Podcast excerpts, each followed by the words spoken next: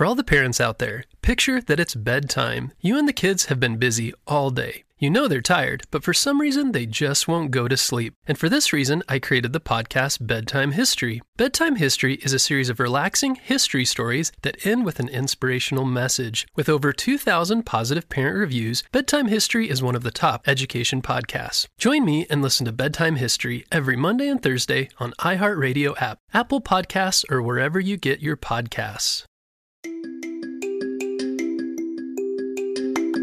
Hello, friends, it's Mr. Jim, and welcome back to Kids Animal Stories. If this is your first time, welcome to the family. You see, we love critters of all shapes and sizes, and I hope you do too, because we need you on our Critter Protector team. Well, today's episode is another mystery adventure. This is where I lay out all the clues, and it's up to you to use your thinking brains to solve who this critter is.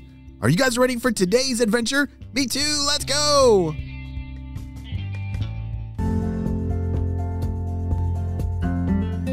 It was a beautiful day, and Selena had just finished her first week at a new school. You see, her family had just hitched a ride on a shark and had it swim all the way over to a small ocean village off the coast of Greece. Have you ever heard of the country called Greece?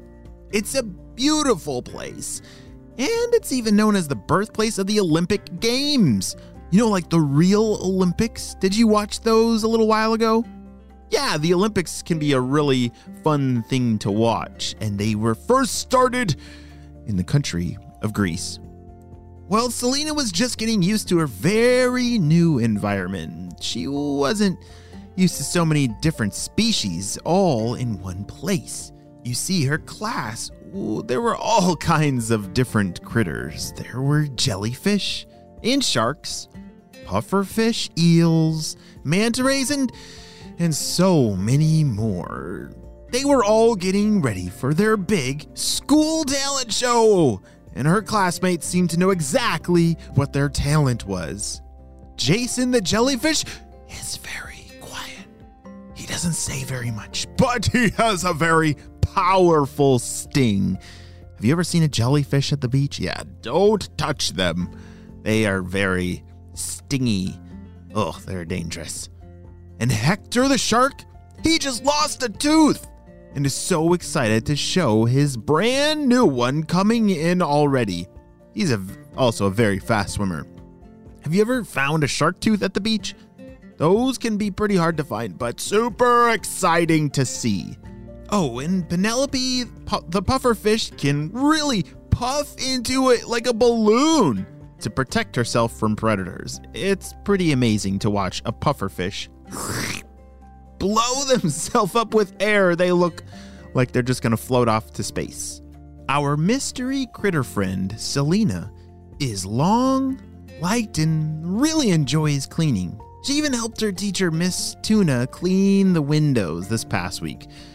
But that's not a cool talent, she thought to herself. You see, for this talent show, everyone needed to be able to do something cool, and she felt like all of her friends had something cool except her. Have you ever felt that way before? I definitely have. Yeah, sometimes it can feel like, hmm, what am I good at? And sometimes the things that you're really good at doing, it's kind of hard to remember those because they're so easy for you because you're so good at them.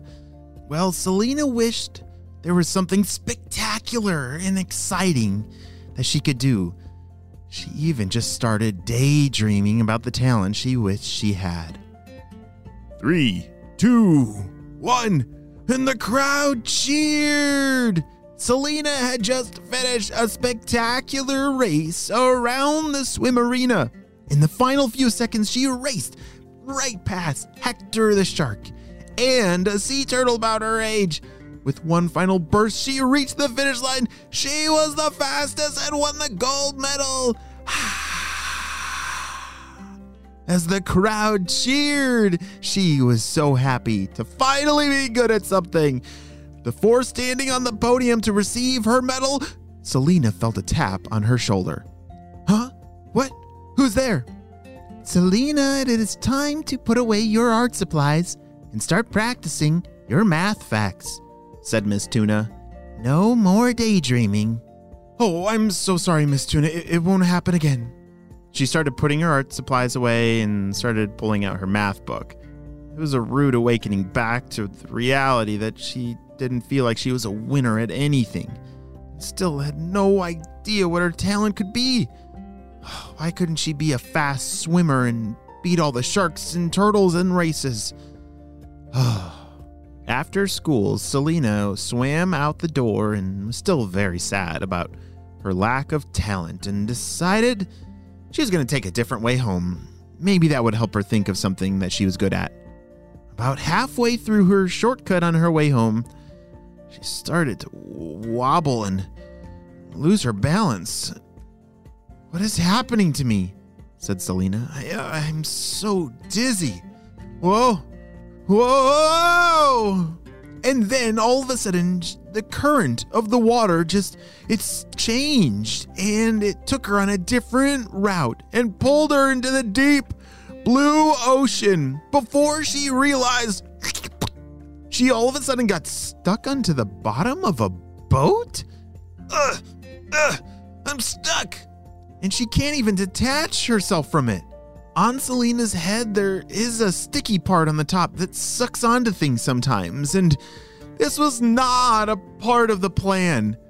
What in the world is Selena going to do? Is she gonna be able to make it back home safely? And what about the whole talent thing? And holy smokes, have you figured out what kind of critter Selena is? Hmm, this one is a very hard one. Let's think about all the clues that we talked about. One, her family. Remember, they hitched a ride on a shark to a small village off of the coast of Greece. How in the world did they get a ride from a shark without getting eaten? I think there's a lot of fish that might catch a ride in the shark's belly, but that's for a different reason. And what else? Selena, she's long and light and what was that thing? She was, you know, stuck on the bottom of a boat? How does that happen? I know she has some kind of sticky part on her head, but that just seems strange that she would get stuck onto something that she couldn't detach herself from. This is very strange, and I'm gonna have to keep thinking really hard, and you're definitely gonna need to put on your thinking caps because I'm gonna need all the help of solving this mystery, my friends. We'll have to wait and see what happens on the next episode of Kids Animal Stories.